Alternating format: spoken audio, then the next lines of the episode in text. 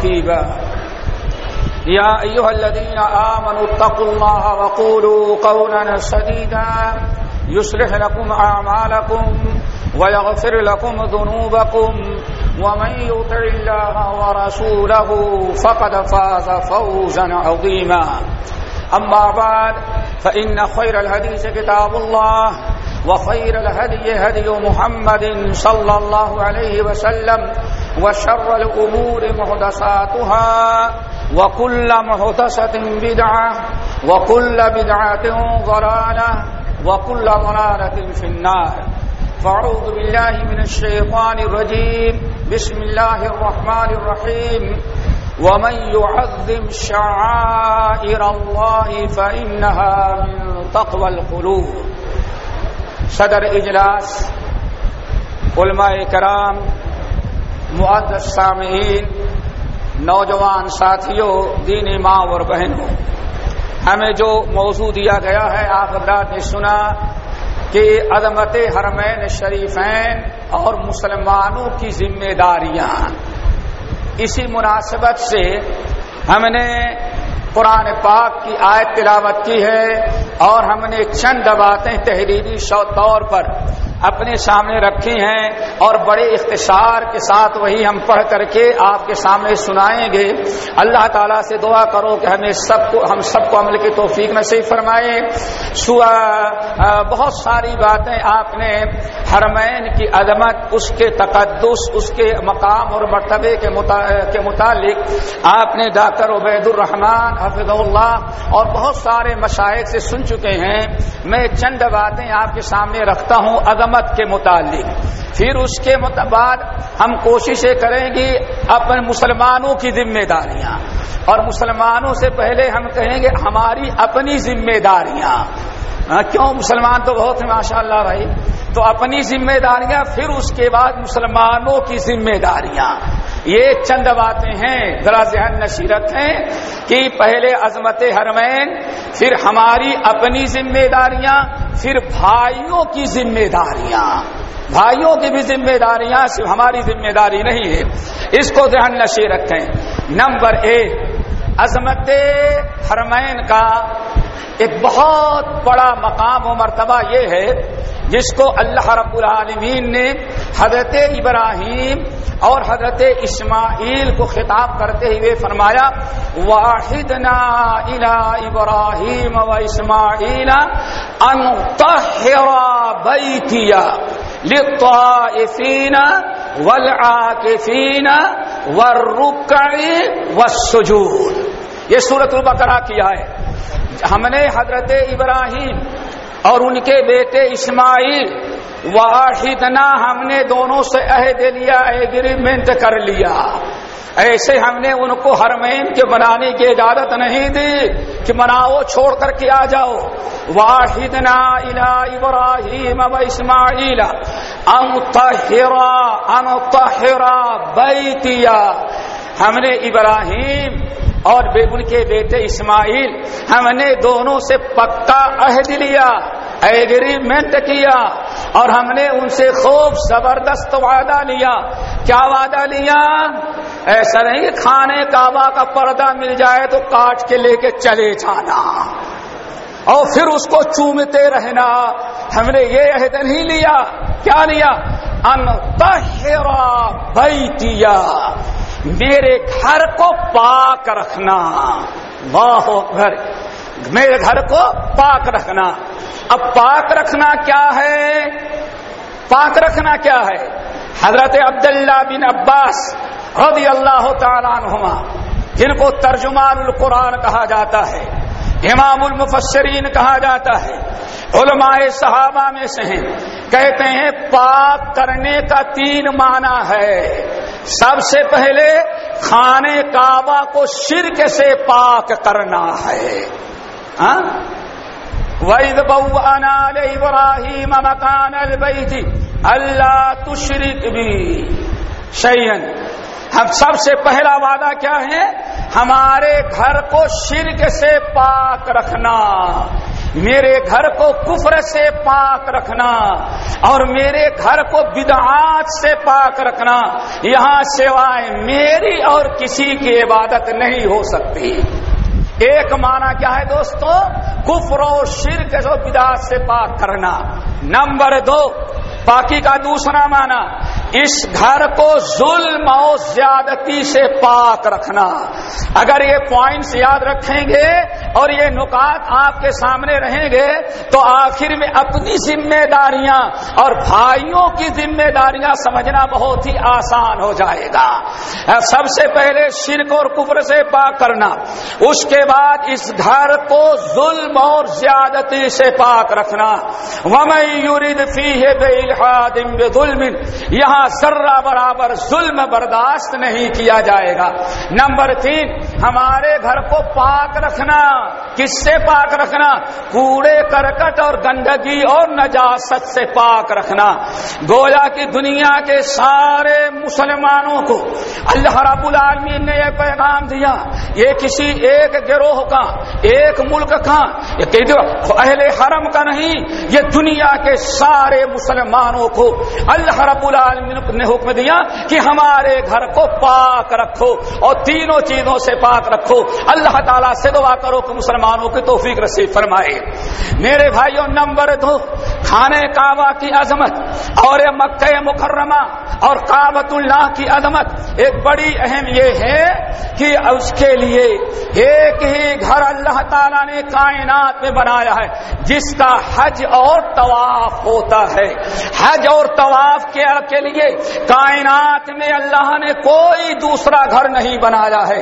इसीलिए रब्बुल आलमीन ने इरशाद फरमाया वादिल फिल हद बिफिन्ना से दिल हज या तू करे जान वाला कुल्ले मेरी यातीन मिन कुल्ले फज्जिन अमीर अल्लाह रब्बुल आलमीन ने हज़रत इब्राहिम को हुक्म दिया मेरे नबी इब्राहिम खाने काबा की तामीर मुकम्मल हो गई है। अब आप लोगों में ऐलान करें कि सारे लोग हज करने के लिए आए। और अल्लाह बाद रवायतों के अंदर आता है, जब अल्लाह रब्बुल आलमीन ने हज़रत इब्राहिम को हुक्म दिया ऐलान करो। उस जमाने में व्हाट्सअप नहीं था कि इसके ज़रिए पैगाम भेज दिया जाए। आपका ये मोबाइल नहीं था कि मैसेज के ज़रिए भेज दिया जाए।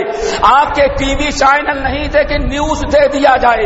ये उस जमाने में कि आदमी की बात सिर्फ़ कान से सुनी जा सकती थी। लेकिन उस मौके पर जब अल्लाह रबुल आलमीन ने हज़रत इब्राहिम को कहा वादिल फिन्नास, लोगों में हज के लिए ऐलान कर दो कि दुनिया के सारे लोग हज करने के लिए आए। इब्राहिम खलीलुल्लाह ने कहा, अल्लाह ताला, मैं यहाँ खड़े होकर के, मक्के के इस पहाड़ी पर खड़े होकर के दुनिया तक अपनी आवाज़ कैसे पहुँचा सकता हूँ? अल्लाह ने फरमाया, इब्राहिम, ऐलान तेरा काम है और पहुंचाना मेरा काम है।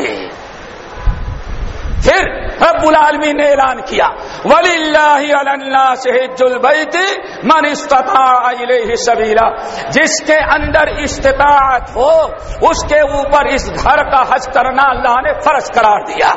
मेरे भाइयों, खाने काबा जाना साहिब इस्तात के लिए ज़रूरी है। ये नुकता जरा याद रखो, ताकि बात समझ में आए अपनी जिम्मेदारियाँ। खाने काबा इस ज़मीन पर, हज बैतुल्लाह के लिए है। हज करना है और हज करने के लिए जाना है। साहिब इस्तात पर फ़र्ज़ है और गैर साहिब इस्तात पर फ़र्ज़ नहीं, लेकिन है बड़ा अजर सवाब। अब अगर कोई इंसान अब अगर कोई इंसान हमें हज में जाने से रोकता है, हरम का कोई मुदी, हरम का कोई दारोगा, या हरम का कोई हाकिम, या हरम का कोई गवर्नर, या दुनिया की कोई हुकूमत हरमैन पर हुकूमत करने वाली हमें हज से रोकती है तो इसका मतलब यह है कि सालिम का कब्जा है, उस हरम का आज़ाद कराना हम मुसलमानों का फरीदा है। ये नुकता जरा याद रखना जो मैंने आपके सामने रखा। हज फरीद फर, फरीद इलाही है। हज करना ज़रूरी है। हज रब्बुल आलमीन का आ, करने का हुक्म है। हज से कोई इंसान रोक नहीं सकता। इसीलिए नबी अलैहिस्सलाम ने हजतुल विदा के मौके पर ऐलान किया था। ऐ सुन लोगो सुन लो। आज फतेह मक्का है। या ए लोगो सुन लो। कि क्यामत तक किसी को ये इख्तियार नहीं है कि इस घर का तवाफ करने करने और इस घर के, के, के अंदर नमाज़ पढ़ने से किसी को रोके बल्कि नबी अलैहिस्सलाम ने तो इरशाद फरमाया दोस्तों हज़रत इमाम इबन हिब्बान इमाम इबन हिब्बान और इस तरह से बहुत सारे मुहदसिन ने इमाम बुखारी ने तालीकन अपने सही के किताबुल हज में नकल किया। ए लोगों सुन लो ये दुनिया उसी वक्त तक कायम अल्लाह रखेगा जब तक लोग हज करने के लिए बैतुल्लाह आते रहेंगे। जिस दिन लोगों को हज बैतुल्लाह से महरूम कर दिया जाएगा और हज बैतुल्लाह से लोगों को रोक दिया जाएगा। खाने का अगर वीरान हो गया तो अल्लाह ताला इस दुनिया को एक लम्हा बाकी नहीं रखेगा। हबू सईद खुदरी रदी अल्लाह तला के हदीस Ibn Hibban Musnad Ahmad bin Hanbal इमाम बुखारी ने ताली का नकल किया है। ऐ लोगो, सुन लो। ला तकूम ला तकूम हत्ता जो हज भाई ऐ लोगो, जब तक खाने काबा का हज होता रहेगा, तभी तक अल्लाह दुनिया को बाकी रखेगा। एक खाने काबा की अजमत, ये मकाम व मरतबा, ये हज बैतुल्लाह की अहमियत कि जब तक दुनिया के लोग खाने काबा का हज करने के लिए आते रहेंगे, तभी तक अल्लाह ताला इस घर को बाकी रखेगा दुनिया को बाकी रखेगा। और जहाँ हज बैतुल्लाह से रोक लोग रुक गए और हज बैतुल्लाह खत्म कर दिया गया तो इस दुनिया की अल्लाह को ज़रूरत नहीं, फ़ौरन अल्लाह ताला क्यामत बर्पा कर देगा। अल्लाह ताला हम सबको हज बैतुल्लाह की नसीब, तोफिक नसीब फरमाए। लेकिन ये नुकता याद रखना, ताकि बाद में निचोड़ निकले। जब हज है, अब फरीदा है, हज का बैतुल्लाह का हक है, पूरी दुनिया का के मुसलमानों का हक है तो हज बैतुल्लाह से रोकने का कायनात में किसी को कोई इख्तियार बोलो, है कि नहीं है? हाँ अभी कह रहे हो, बाद में मुकरना नहीं जो हम पूछेंगे। हाँ ये सवाल है, अभी जवाब बाद में देना पड़ेगा आपको।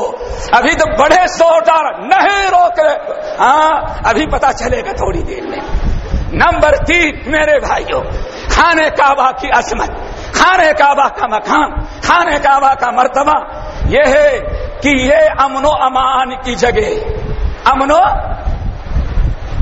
वतीन वजैतून पढ़ो है? वतीनी वजैतून वतूरे आगे। वहादल।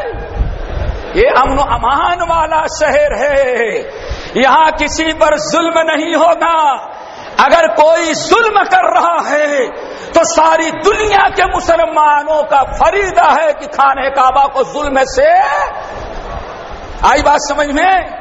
खाने काबा को जुल्म से पाक करना ज़रूरी है। हाँ दुनिया में जुल्म बर्दाश्त किया जा सकता है, लेकिन खाने काबा में जुल्म बर्दाश्त नहीं किया जाएगा। अल्लाह अकबर। वही इब्राहिम रबीज अलहादा बलदन। आमिना, ए अल्लाह, इस शहर को अमनो अमान वाला बना दे।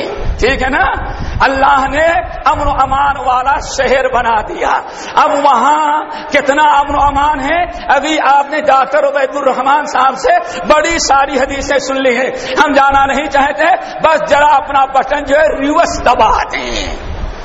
फरंट नहीं, बल्कि कौन सा बटन दबाए? रिवर्स का सारा नक्शा लाओ कि क्या क्या तुमने सुना। हाँ, खाने काबा में अमन अमान था। जानवर अल्लाह अकबर, हमें बात याद आई।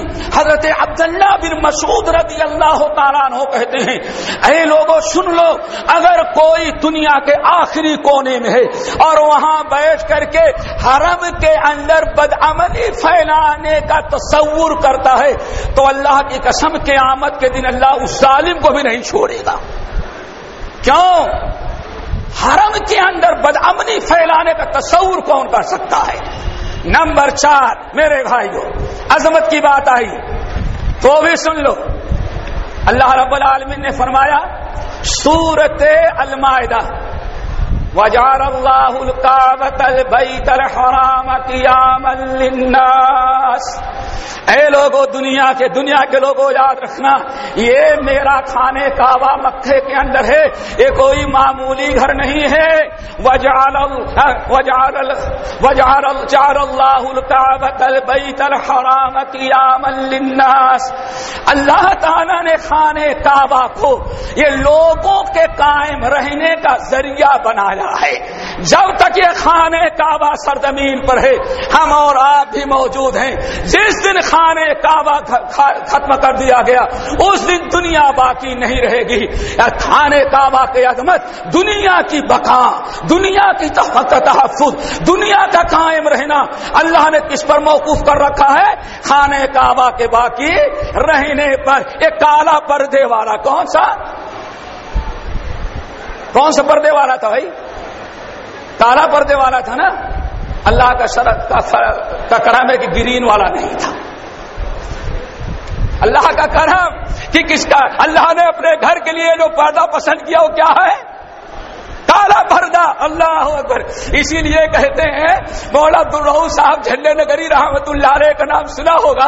एक दिन मैंने उनसे पूछा मौलाना आपने ज़िंदगी में सबसे अच्छी तकरीर कब की थी? आप बताएँ अब एक दिन के नहीं, अपने ज़िंदगी की सबसे बेहतरीन तकरीर कब की थी? कहा, सबसे बेहतरीन तकरीर जो सोचे सोचे, उसके बाद सर उठाया। कहा, बेटे ज़फ़र, मेरे सबसे बेहतरीन तकरीर जो की थी, कानपुर की थी। मैंने कहा, वो क्या? कहने लगे, कानपुर में सालाना जलसा था। मैं रेलवे स्टेशन से उतरा और एक शेबर बैठा और इजलास गाह जो है जरा पीछे था। वो नज़र नहीं आता था रोड से। मैंने रिक्शे पर मैं बैठ गया। आगे जाकर के देखा, चंद लड़के खड़े थे। मैंने कहा, बेटे, यहाँ जलसा कहाँ है?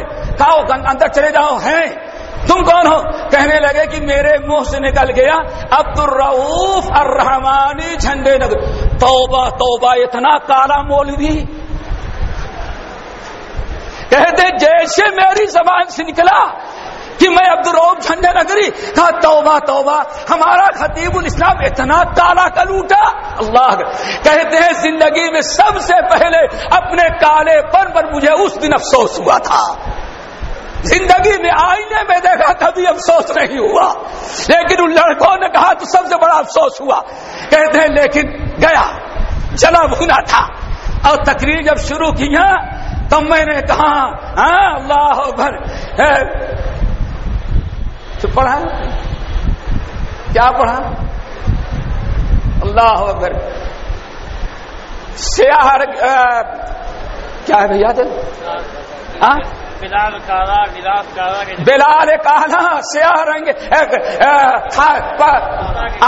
खुदा के घर का गिलास खुदा के घर का गिलाफ काला सियाह रंगे बलाल भी है। खुदा न देखे सकल किसी की अमल से इंसान कमाल भी है। कहा जब मैंने पढ़ा और मजमा झूम उठा जो ज़ोर से कानपुर का तब लोगों ने कहा मैंने कहा कहा है अब्दुल रऊफ को काला कहने वाले? अल्लाह ये अल्लाह का करम है काले में बड़ी बरकत है। हाँ? इसी काले गिलाफ वाले घर का एहतराम। वजार अल्लाह का हरामा किया मल्लिनास जब तक ये काले पर्दे वाला कपड़ा है, खाने काबा, तभी तक हम दुनिया कायम रखेंगे। इमाम इबन माजा रहमतुल्लाह अलैह अपनी सुनन में, इमाम सिया मकदसी अपने मुख्तारात में और इमाम अहमद बिन हम्मद अपनी मुस्नत में हदीस नकल करते हैं। और इमाम इब्न हजर अलैह फतहुल बारी में कहते हैं वह सनत हसन। इस हदीस की सनद हसन है। अल्लाह अकबर। अल्लाह के रसूल ने इरशाद फरमाया, जरा सुन लो, ला तदालु उम्मतो, ला तदालु उम्मतो।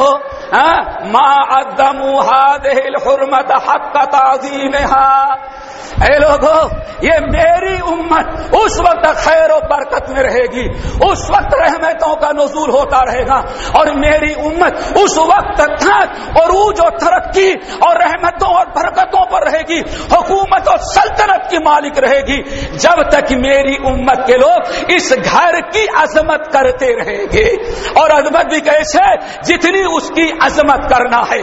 फरीदा सैया का और जिस दिन खाने काबा की अदमत छोड़ देंगे, वहाँ भी शिरक करने लगेंगे, वहाँ भी बुराइयाँ करने लगेंगे, और वहाँ भी सिगरेट पीने लगेगा। और वहीं जो है, हरम के सामने खड़े होकर के नमाज़ नहीं पढ़ेगा, और फ़िल्में मूवी तैयार करता रहेगा। अल्लाह के रसूल ने फरमाया फैजा सैया जिस दिन ये मेरे उम्मत के लोग खाने कामा की अजमत करना छोड़ देंगे, बेहरमती करेंगे। हालाँकि उसी वक्त अल्लाह तारा लोगों को हिला को बर्बाद कर देगा।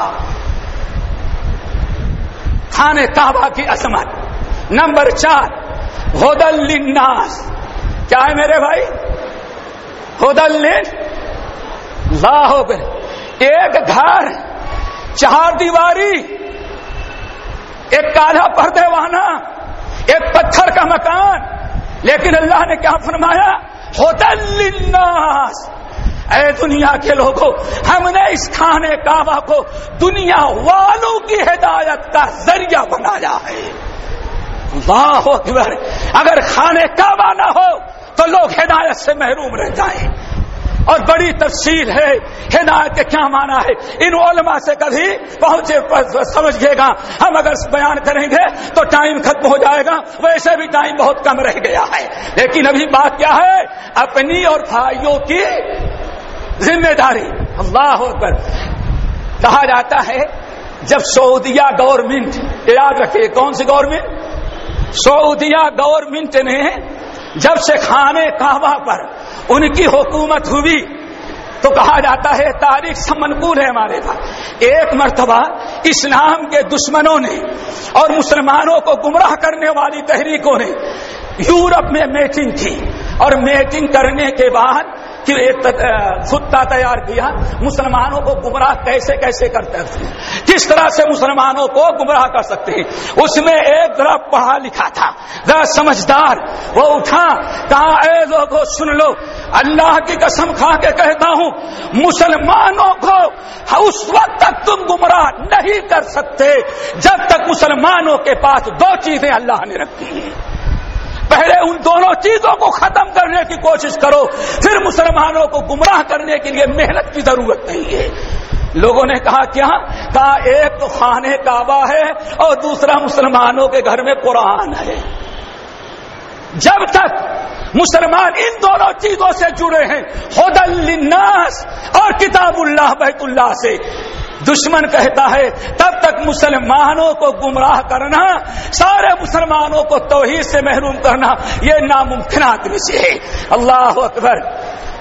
नंबर छ मैंने कहा, दुनिया के अंदर एक ही घर खाने काबा की अजमत, खाने काबा की अजमत आप हजरात जानते हैं, अल्लाह रब्बुल आलमीन ने का फैसला है, जब तक कोई बात आप कह न दें या दें। दिल में जो असुद आता है, अल्लाह उस पर कोई मुआखदा कुछ करते हैं। और ना तो एक ही दिन में सब लोग जहन्नम में पहुँच जाते हैं। हा? पता नहीं क्या क्या सोच डालते हैं। लेकिन रब्बुल आलमीन का करम, सब माफ़ है। कुरान पाक ये सूरतुल हज की जो आयत है अल्लाह रब्बुल आलमीन ने ऐलान किया। ऐ लोगो ये दुनिया में खाने काबा ये हरम मक्का एक ऐसा मकाम हमने बनाया है इस जिसने यहाँ बुराई के इरादा भी कर लिया उसको अजाब दर्दनाक देंगे हम इसलिए वहाँ जाना हज करने के लिए अब हज करके जाएँगे तो फना को सुपारी खिला के हाँ, तड़ी पार करा देंगे। हाँ ये कभी वहाँ नहीं सोचना और कभी ये भी नहीं सोचना। अभी तो नमाज़ पढ़ रहे हैं, अब जाएँगे तो नमाज़ छोड़ देंगे। ये भी बुरा इरादा हरम में बैठ करके तू कर रहा है। वहाँ बैठ करके अच्छी चीज़ नहीं सोचना। अगर कोई बुरी सोच सोची तो अल्लाह ताला का आजाब आ जाएगा। बहरहाल, बातें बहुत हैं, लेकिन हम आना चाहते दूसरे बात पर। दूसरी बात क्या है मेरे भाइयों? याद है? हा?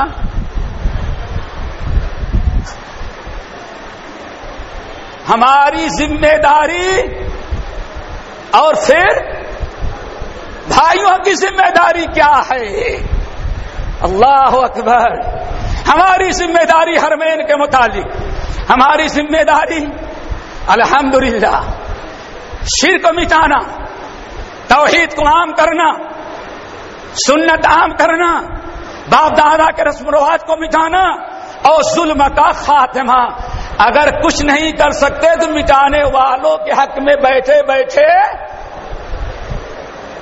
दुआएँ करना, उनकी हिमायत करना, उनकी हौसला अफजाई करना। और अब आइए, अगर पीछे वाली बातें याद हैं, सबसे पहला, खाने काबा को शिरक से पाक करना। अल्लाह अकबर। एक जमाना ऐसा गुजरा, मलिक अब्दुल अज़ीज़ रहमतुल्लाह के पहले पहले 1910 10 से लेकर के 1910 से लेकर के तकरीबन 1921 तक, या 22 में के आठवें महीने तक, एक दो नहीं, सालों गुजर गए थे कि खाने काबा में एक अल्लाह का नाम लेना भी जुर्म था। अठारह सौ सत्तावन के अंदर अठारह सौ सत्तावन में जब अंग्रेज़ ने मुकम्मल तौर पर दिल्ली, हिंदुस्तान पर गलबा हासिल कर लिया और मुसलमानों की गिरफ्तारी शुरू की। मुसलमानों का एक बहुत बड़ा तबका अपने जान को बचा करके, अपने माल और इज़्ज़त को बचा करके, वो खा मक्के जा करके मुकीम हो गई। उन्हीं जाने वालों में से अठारह में हिंदुस्तान के कुछ लोग जो अंग्रेज़ों के जुल्म से तंग करके हिजरत करके खाने का बलद अमीर बलद हराम अमन अमान के शहर में जा करके आबाद हो गए थे। उनमें से एक थे काजी मुराद बंगाली बाबा। क्या नाम है? काजी मुराद बंगाली। अल्लाह अकबर। वो भी गए थे और यही मामले से होकर के गए थे वो। कहते हैं, पहुँचे। एक अरसे तक रहे। एक दिन मेरा दिल चाहा कि चलो जरा ताइफ घूम करके आए। ताइफ वहाँ का कश्मीर है, बड़ी खूबसूरत जगह। कहते हैं गया घूमने के लिए। काजी मुराद बंगाली। एक दिन रहा, दो दिन रहा, तीन दिन। बड़ी गर्मी थी, लेकिन वहाँ चादर ओढ़ना बड़ा, बड़े ठंड, बड़ा ठंडक मौसम। पलट करके आए हैं तो एक इमाम थे, काजी अब अब्दुल्ला, इमाम अब्दुल्ला अल मरदादी अल्लाह ताला उनके लफ्जों से दरगुदर फरमाए। अरे भाई, आमीन कह दो यार। शायद कि तुम्हारी आम, अपने किरदार से तो नहीं बख्शा जाए शायद तुम्हारे आमीन से माफ़ कर दी जाए। हा? कम से कम ऐसा तो सोचो। अल्लाह तो गए बेचारे, अल्लाह अकबर। वो गए चंद दिन के बाद आए तो इमाम साहब जाके मिले, कहा, जियारत मकबूल। काम है जियारत करने नहीं गया था। क्या? वहाँ हज़रत अब्दुल्ला बिन अब्बास रदी अल्लाह तला की कबर कहते थी। तो जाते थे लोग, उसकी मिट्टियाँ उठा करके लाते। अल्लाह कहते हैं, मैं, मैंने कहा, जिस इमाम साहब मिलने के लिए आए, कि जरा काजी बंगाली से मिल करके जरा बरकत ले लो मैं तो वहाँ नहीं जा पाया। वो सारी बरकत कपड़ों की, बदन की ट्रांसफ़र हो जाएगी हमारे अंदर। गले मिल करके आ जाए। वो जैसे उन्होंने पूछा, कहा कि जियारत मकबूल, कहा, हम ज्यारत करने नहीं गए थे, आपको भूल हो गई। कहा, फिर क्या करने गए थे? कहा ताइब घूमने और देखने के लिए गए थे। ये बात, इतनी ही बात उसने कहा था। ये बड़ी गुस्ताखी समझी। जाकर के शिकायत किया। शरीफ हुसैन, शरीफ मक्का हुसैन, हाशमी उस वक्त वहाँ का गवर्नर था, जिसको सारी दुनिया कहती है, आज तक हरम का, के हरम के हिजाज पर इतना बड़ा जुल्म करने वाला मुसलमान पर कोई हाकिम नहीं गुजरा है। नाम याद रखना, तारीख इसकी पढ़ना। अल्लाह अकबर, वो बेचारे शिकायत कर दी। कहा क्या बात है? कहा यह जियारत मकबूल को गलत कहता है। जरा सोचो। फ़ौरन वारंट जारी हुआ और 48 आदमी को गिरफ्त, कितना? 48 आदमी को। हथकड़ी लगाई गई। पूछा कहा गया ये सब नजदी है नजदी है। हालाँकि अल्लाह के फजल सब हिंदुस्तानी थी। और उसमें हमारे देवबंदी भाई भी कुछ थे अलहमदुल्ला समझ गया ना? कोई एक हिंदुस्तानी होना जुर्म था। सारे लोग इकट्ठा हुए, गिरफ्तारी हुई। कुछ लोगों ने, भाइयों ने तो जान छोड़ा ली। बाकी लोगों को सजा दी गई। सिर्फ़ इस बिना पर। कहते हैं वहाँ की मिट्टी बरकत वाली नहीं। उनतालीस कोड़े हरम के सामने मारे गए उनको। सिर्फ़ तोहीद की बिना पर। फिर अंग्रेज़ों की हुकूमत जो थी उनको पता चला कि हिंदुस्तानी हुजाज पर बड़ा हिंदुस्तानी लोगों पर जुल्म कर रहा है शरीर। तो फ़ौरन हुकूमत अंग्रेज़ ने मुदाखलत की। तो फैसला यह हुआ, उस वक्त की हुकूमत मक्का, इस बात पर राज़ी हुई कि इनको हम सदा जेल से निकालेंगे, लेकिन हरम में रहने की इजाज़त इनको एक छोटी सी बात बताई। शिरक और कुफ, और जहाँ तक मामला जुल्म का है अल्लाह अकबर। आदमी खाने का वक्त तवाफ कर रहा है। और आदमी पीछे से आया, उसका माल लिया और पेट फाड़ करके चला गया। हरम के अंदर, हरम के अंदर 1910 से लेकर के 1900 तकरीबन इक्कीस हिजरी ईस्वी तक जानवर की जान महफूज थी, सांप और बिच्छू महफूज थे, परिंदे महफूज थे, लेकिन हज और उमरा करने वाले महफूज नहीं थे। यही वो चीज़ थी जिसकी बिना पर हिंदुस्तान के उलमा ने हज से मना किया था। बात याद आई? कहा हज करना चाहे नहीं, क्यों? वहाँ जान महफूज नहीं, इसलिए हज मनसूख हो गया। सालों ऐसा गुजरा है हिंदुस्तान के मुसलमानों पर कि उनको हज करने की इजाज़त नहीं थी। फिर ये दास्तान तवील है किसी और मौके पर। लेकिन कहना यह था मेरे भाइयों, हज करना ममनू था, हाजियों पर जुल्म होता था। इसीलिए जब उसने, शरीफ ने बे इंतहा जुल्म किया, हिंदुस्तानी हुज्जाज सबसे बड़ी आबादी हिंदुस्तानियों के मक्के में थी। और इसी असना में बड़ी गुजारिश की गई, अपील की गई, हाजियों के जान माल महफूज रखो, लोग इज़्ज़त के साथ उमरा करें, हज करें, लेकिन क्योंकि यहूदियों के यहाँ शरीफ मक्का की तरबियत थी जो हाकिम था यहूदी नस्ल था, इसलिए वो अंग्रेज़ों से मिला, इसराइल से मिला और हाजियों को तंग किया। इसी असना में तकरीबन 1920 में मलिक अब्दुल अज़ीज़ के भाई शेख अब्दुल्ला हज के लिए गए थे। उनको नज़दीक समझ के अरगमाल कर लिया इगवा कर लिया। बंद कर दिया जेल में। कोड़े मारे गए। और नतीजा ये निकला मेरे भाइयों, कि नजद से, इराक से, हिंदुस्तान से, यमन से हाजी गाजियों का आना बंद हो गया। और अगर कोई आ गया तो उसकी जान माल महफूज नहीं थी। फिर 1922 में अब जरा गौर से सुनो, क्या ख्याल है आप लोगों को? क्या हालत पैदा हो गई थी? खाने काबा को पाक करना ज़रूरी था कि नहीं? बोलो। ज़रूरी था। सिर्क से पाक करना विधात से पाक करना जुल्म से पाक करना और जो सालिम हज बैतुल्लाह से अल्लाह के बंदे को रोकता है, उससे खाने काबा को पाक करना, यह मुसलमानों का सबसे बड़ा फरीजा था। अल्लाह जदाए खैर दे। मलिक अब्दुल अज़ीज़ रहमत नजद से निकले और हमला करके उस सालिम को पकड़ा और खाने कहबा को आज़ाद कराया और उनके आज़ाद कराने के बाद से आज तक अल्हम्दुलिल्लाह खाने का हज भी जारी है, उमरा भी जारी है, जान भी महफूज है और माल भी महफूज है। हालत यह है, जब मदीने में मैं पढ़ता था तो हमारे उस्ताद दिखाए कहा सफ़र देखो, ये पहाड़ी है, तकरीबन सौ सीढ़ियाँ हैं। कहते हैं, वो समाना गुजरा है कि मैंने यहाँ देखा है, हिंदुस्तानी हाजी आता उसके पास एक रियाल होते थे तो बद्दू आकर के पेट फाड़ करके, एक हाजी को एक रियाल के लिए कत्ल कर दिया जाता था मक्के में। ये हालात थे जिसकी बिना पर मलिक अब्दुल अज़ीज़ ने 1922 चौबीस, उन्नीस सौ चौबीस हिजरी में, ईस्वी में खाने काबा पर चढ़ाई करके खाने काबा को आज़ाद कराया।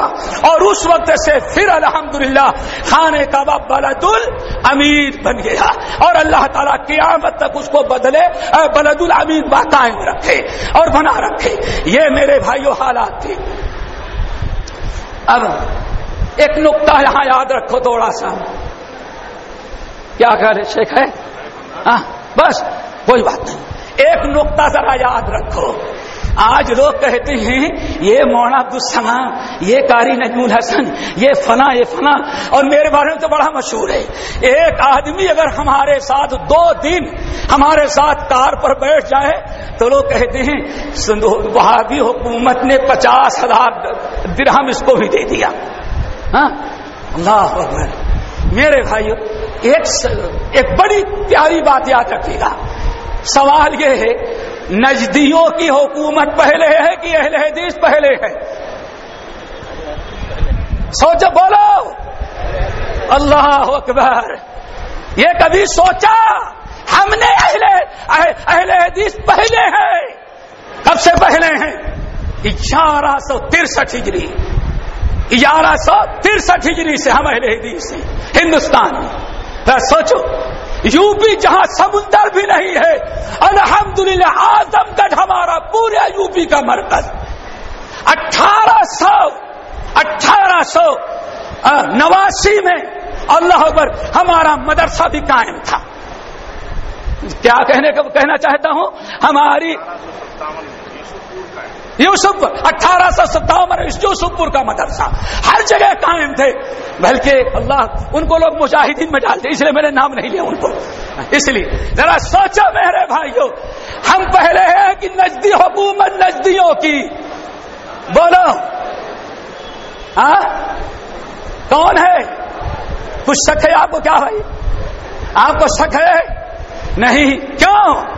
अरे अल्लाह के बनते अठारह सौ तैतालीस हिजरी के अंदर तो जिसको कहते हैं वहाबियों का सरगना, मियाँ अब्दुल अज़ीज़, मियाँ नजीर हुसैन हज करने के लिए गए थे। इसका मतलब नजदी हुकूमत बात की है, और हम अहले हम अहले हदीस, अल्हम्दुलिल्लाह, पहले से हैं, अब आज लेकिन जब आपने समझ लिया, अहले हदीस जमात, नजदी हुकूमत से तकरीबन 200 साल पहले कहाँ से है? हिंदुस्तान के अंदर। और कभी मौका रहा तो बताएँगे पूरी दुनिया के अंदर। आज किताब सुन्नत को जो चर्चा है, अल्लाह की कसम, वो हिंदुस्तानी उलमाए अहले हदीस की बरकत है। बरकत है अहले हदीस हिंदुस्तान की, इस समाज की। लेकिन बड़ी है दास्ता हो। किसी और मौके पर। आए, अब ज़िम्मेदारी जरा देखो, अपनी और भाइयों की।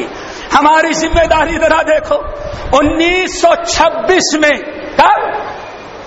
1924 में हिजाज पर हुकूमत कायम हुई, और ठीक दो साल के बाद 1926 हिजरी के अंदर मलिक अब्दुल अज़ीज़ रहमतुल्लाह ने हरमैन पर कब्जा कर लेने के बाद पूरी दुनिया के उलमा को बुलाया। पूरी दुनिया के उलमा को बुलाया। दुनिया के सारे उलमा इकट्ठा हुए। हर मकतब फ़िक्र के हिंदुस्तान से भी लोग पहुँचे।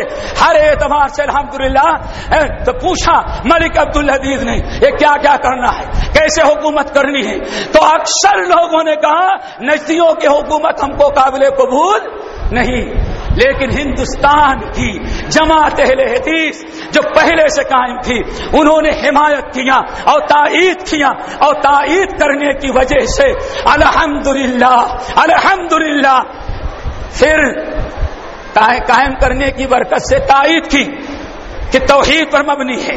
उसका नतीजा ये निकला कि मलिक अब्दुल अज़ीज़ ने जब हुकूमत बनाई तो तकरीबन अठारह हदीस जो उस कॉन्फ्रेंस में शरीक थे, उनमें से मौना अहमद अली कसूरी, अब्दुल कादिर कसूरी रहमत थे। उनको मलिक अब्दुल अज़ीज़ ने कहा, आप मेरे मुशीर कार बन जाए। क्या बने? ये हुकूमत कैसे चलाना है हर मैन पर? आप हमें मशवरा अल्लाह अकबर। कहा हज़रत हमारा मुल्क हिंदुस्तान बहुत बड़ा है। आपकी तनख्वाह देंगे हम तनख्वाह ले करके काम करना नहीं चाहते। बहरहाल ताइद की मशवरा दिया हमारे हदीस ने और बड़ी उसमें बरकतें अल्लाह ने रखी। बात टाइम खत्म हो रहा है और हम आप लोगों को चार पाँच चीज़ें बता देते हैं। है पाँच मिनट। ये ए भाई सुनो। ऐसा कहो ये भी अलमत हरमैन है भाई।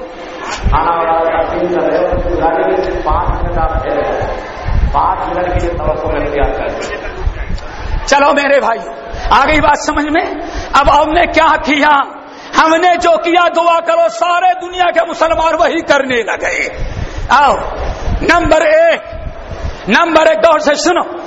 सन अठारह जब मलिक अब्दुल अज़ीज़ रहमत ने हुकूमत कायम कर लिया तो उस वक्त हरम के अंदर, सदियों के बाद, सालों के बाद नहीं, सदियों के बाद अब सदऊ बताई, ये अल्लाह का घर है, यहाँ दुनिया भर की तालीम होती है, लेकिन नबी की हदीस की तालीम नहीं होती।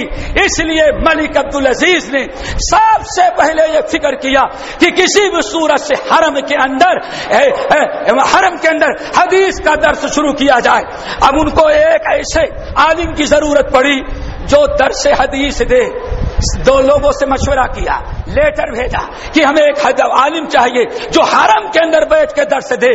तो हर जगह जवाब मिला कि इस वक्त ये हरम के अंदर, इस हरम मक्की में बैठ करके दर्श देने का मुस्तक एक ही आलिम दुनिया में मौजूद है, वो आजमगढ़ मुबारकपुर में है। कहा है? आजमगढ़ मुबारकपुर में। नाम क्या है? मौला अब्दुलरहमान साहब मुबारकपुरी साहब तोहफा रहमत अकबर। लेटर पहुँच गया। आप आइए। एक मौका अल्लाह ने दिया है कि हम हर हरमैन की खिदमत करें सिर को विदात से पाक करें और आप हरम के अंदर बैठ करके हदीस रसूल का दर्श दें ताकि पूरी दुनिया में हदीस का इल्म आम हो जाए। लेकिन मुबारकपुरी रहमत ने इनकार कर दिया। उन्होंने जाने, जाना पसंद नहीं किया। और जरा देखो, हमने कैसे साथ दिया है? हदीस का इल्म का इंतज़ाम किसने किया? अहले हदीस जमात ने। और सन तेरह सौ चौवालीस में कितने में? तेरह सौ चौवालीस में। मौना सनाउल्ला मरसरी मोड़ा मोहम्मद साहब जूनागढ़ी और मोड़ा मोहम्मद अबुल कासिम शेख बनारसी ये हज में गए, हज में गए। मलिक अब्दुल अज़ीज़ को पता चला। पहला चारों तरफ़ चर्चा हुआ कि हिंदुस्तान के तीन बड़े बड़े हदीस के आलिम आए हुए हैं। मदीने के लोगों ने इजाज़त ली। यानी हदीस पढ़ी उनसे मौलाबुल कासिम से बनारसी से मक्के के लोगों ने जब हज का मौका आया अल्लाह अकबर अहले हदीस हिंदुस्तानियों तुम्हें मुबारक हो तुमने आप पाशी की है तुमने हरमैन की आप यारी की है आ, किया है पहले आज भी कर रहे हो और आइंदा भी करते कि छोड़ दोगे? करते रहेंगे? इंशाअल्लाह करते रहे हैं। कर रहे हैं और आइंदा भी इंशाल्लाह करते रहेंगे। दुनिया को दावत देंगे, तुम भी हमारे साथ मिल जाओ। आ जाओ हमारे साथ। हरमैन हमारा नहीं है, आपका भी है। सिर्फ़ मेरा नहीं, आपका भी है। सबका हरमैन है। आओ मिल करके हरमैन का तहफुज करें। उस मौके पर मस्जिद नबवी का खुतबा, हज का मौसम आया।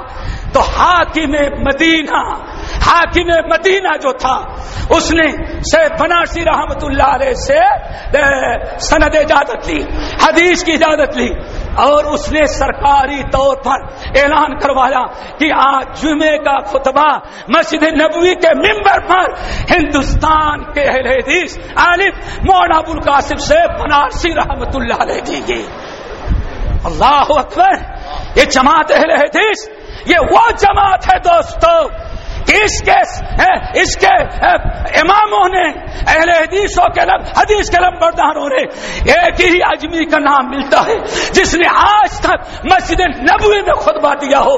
वो जमात अहले हदीस का आलिम, अबुल कासिम बनारसी अलैह। अल्लाह उन बुज़ुर्गों को कबर के दूरों से भरे। नंबर चार, नंबर तीन हरमैन शरीफैन में। हमने क्या किया? है एक बात बताएँ, बड़ी अफसोस के साथ कहना पड़ता है, चमन को जब लोहू की ज़रूरत पड़ी, हमारी ही गर्दन सहले कची। मगर अब ये कहते हैं, अहले चमन, हमारा चमन है तुम्हारा नहीं। हाँ? अब उनका चमन बन गया, हमारा नहीं। आओ, नंबर तीन, मोड़ अब्दुल गफ्फार, रमजानपुरी रहमतुल्लाह ने तेरह सौ तेईस हिजरी में जब हज के लिए गए, जिद्दा से निकले मक्का, मक्के से अरफात अरफात से मुस्तल्फा मुस्तलफा से मेना मेना से खाने काबा, फिर उसके बाद मक्के से मदीना गए। कहते हैं, अल्लाह की कसम, कहीं हमें एक कतरा पानी पीने के लिए नहीं मिला। एक कतरा पानी पीने के लिए नहीं मिला। ये हदीस आलिम, मौला अब्दुल गफ्फार रमजानपुरी रहमतुल्लाह ने इस अहले हदीस के कबर को अल्लाह नूरों से भर दे। इसने ठान लिया, हम इंशाअल्लाह वापस अल्लाह हमको ले गया। हम अपनी जमात अहले हदीस हिंदुस्तान से छंदा करेंगे और जहाँ जहाँ हाजी जाता है, वहाँ वहाँ तक पानी के इंतज़ाम हम करेंगे। अल्हम्दुलिल्लाह, पानी का इंतज़ाम हमने किया। अहले हदीस जमात ने मेरा उस मक्के से लेकर के अरफात तक, फिर मक्के से लेकर के मेना तक, मलिक अब्दुल अज़ीज़ के हाथ में पैसा जमा किया गया और उन्होंने दो आलिम मुकर किया और कहा, हर जगह कुआँ खुदवा करके हाजियों के लिए पानी की मुश्किल को आसान कर दो। अल्लाह हम सबको तोफीक दे। नंबर चार, हमारे बहुत सारे भाई और शेख अब्दुल सलाम तो ज़्यादा परेशान नज़र आते होंगे, क्योंकि उनका वक्त भी हम ले ले रहे हैं। नंबर है चार की बात है? बस दो मिनट अल्लाह अकबर। उन्नीस सौ सत्ताईस में किसने उन्नीस सौ सत्ताईस ईस्वी के अंदर मोहन अब्दुल्ला रोपड़ी रहमतुल्ला अलैह जो बड़े अहल हदीस आलिम अमृतसर के थे, ये जब हज करने के लिए गए तो देखा नहर जुबैदा में कहीं उतरने की जगह नहीं, और कोई कूद गया तो निकलने की जगह नहीं, पानी वैसे गंदा पड़ा हुआ है। अल्लाह हज में गए, नारे जुबैदा का मुआयना किया, रो पड़े, हाजियों की तकलीफ़, हाजियों का दुख, और सुबह, नहर जुबैदा की एक खस्ता हाली को देख करके ये अहले हदीस आलिम बर्दाश्त ना कर सका। वो हुकूमत ने इनको मलिक अब्दुल अज़ीज़ ने इनको हर, हरम मक्की में दर्श के लिए मुकर किया था कि जब तक आप हज में हैं, बराबर आप दर्श दिया करें। ये दर्श देते रहे।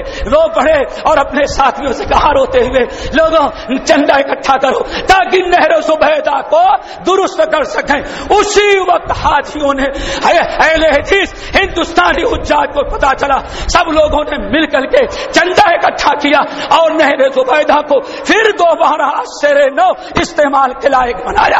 अल्हम्दुलिल्लाह, हमने हमेशा साथ दिया है। नंबर छह, सन उन्नीस सौ एक अरसे से मिस्र की हुकूमत जो है दोस्तों, खान गिलाफ काबा भेजती थी।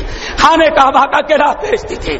लेकिन उन्नीस सौ सत्ताईस में इनकार कर दिया। नजदियों की हुकूमत है, मैं नहीं भेजूँगा। बड़ी मुश्किल हाथ में पुराना पर्दा पुराना गिलाफ चढ़ाया गया। उन्नीस सौ अट्ठाईस में तुर्की दुनिया ने भी ऐलान किया। सब कुछ ऐलान हो जाने के बाद मलिक अब्दुल अज़ीज़ परेशान। अल्लाह, जिकात का महीना आ गया है। दुनिया क्या कहेगी? नजदियों की हुकूमत में गिलाफ काबा भी नहीं बदला जा सकता। ये खबर मोना दाऊद रास गजनबी नाम याद रखना कौन? मोना दाऊद रास गजनबी, जिनकी वफात उन्नीस सौ तिरसठ हिजरी के अंदर हुई है, इन्होंने ऐलान किया, हज़रत आप परवाह न करें, हम पाकिस्तान से तैयार कराएँगे। उस वक्त हिंदुस्तान पाकिस्तान का हिस्सा था।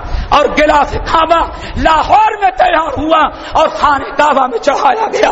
फिर आइंदा साल खाने काबा में एक दारुल किस्वा कायम किया गया और उसी के अंदर बाकायदा खाने काबा का पर्दा अहले हदीस उलमा बैठ करके अहले हदीस मजदूर हिंदुस्तान से जाकर के खाने काबा का पर्दा तैयार करते और इस तरह से के मौके पर खाने काबा पर पर्दा चढ़ाया जाता। तो गोया की जब सऊदिया गवर्नमेंट जब नहीं है तो उनके पास खिला खाने काबा का गिराफ चढ़ाने का पैसा नहीं था। आखिरी चीज़ हम खत्म कर देते हैं। उन्नीस सौ सब कुछ हो गया, लेकिन अभी हरमैन शरीफैन में पढ़ने पढ़ाने के कोई मदरसे नहीं। पैसा नहीं कि यूनिवर्सिटी कायम करें, मदरसे कायम करें। अल्लाह अकबर फिर एक अहले हदीस आलिम 1931 में ज़मीन खरीदी हाँ हिंदुस्तान से छंदा किया। और सैयद अहमद दहलवी रहमत ने तालीम का इंतज़ाम किया। मदीने तैयबा में बाकायदा दारुल हदीस मदीना कायम किया, जो आज तक कायम है। जरा सोचो, हमने क्या क्या किया? फिर उन्नीस सौ सैतीसवें अंक के अंदर और कुछ हदीस ने मक्के में भी दारुल हदीस कायम किया। इसलिए मैं कह सकता हूँ कि पानी से लेकर के तालीम तक जिसने इंतज़ाम किया, सऊदिया हुकूमत को जिसने करके दिया, वो कौन है? बोलो। लेकिन जब पेट्रोल आ गया तो यहाँ से वक्त जाता है, ये अच्छे लोग उनके मुसीबत में, गुर्बत में हमने जब होश संभाला तो संभाला तुझको। तूने जब होश संभाला तो मुझे समझने न दिया। अल्लाह अकबर, हमने तुझे कुर्बानियाँ दी है, हर मैच के खातिर, और इंशाल्लाह आइंदा भी देते रहेंगे। अल्लाह ताला सबको अमल की तोफीक नसीब फरमाए।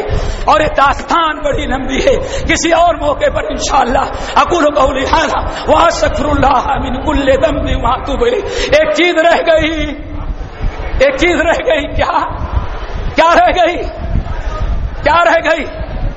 हमारी ज़िम्मेदारी तो ये, भाइयों की भाइयों की ज़िम्मेदारी कि वो भी हमारे जैसे बन जाए। अभी जो कुछ हो रहा है, अभी जो कुछ हो रहा तीन मुल्क हैं इस्लाम दुश्मन। तीनों ने हर मैल पर मिजाइल फिट कर रखा था। तीनों ने। एक ने शमाल से, एक ने जनूब से, और एक ने मशरक से। तीन मुल्कों ने ऐसे मिसाइल हर मैल पर फिट कर रखा था। अल्हम्दुलिल्लाह सऊदिया गवर्नमेंट मलिक सलमान हफदुल्ला और उनके खानदान को अल्लाह हमेशा हरा भरा रखे। सारे तीनों मुल्कों की इस साजिश को शायद मुमकिन था कि इन साल हज ना हो सकता। लेकिन हज से पहले ही ऐसी कार्रवाई किया कि क्यामत तक उठने के लायक इंशाला नहीं रहेगी। अल्लाह तला अमल की तोफीक नसीब फरमाए। असल वरहमत लाला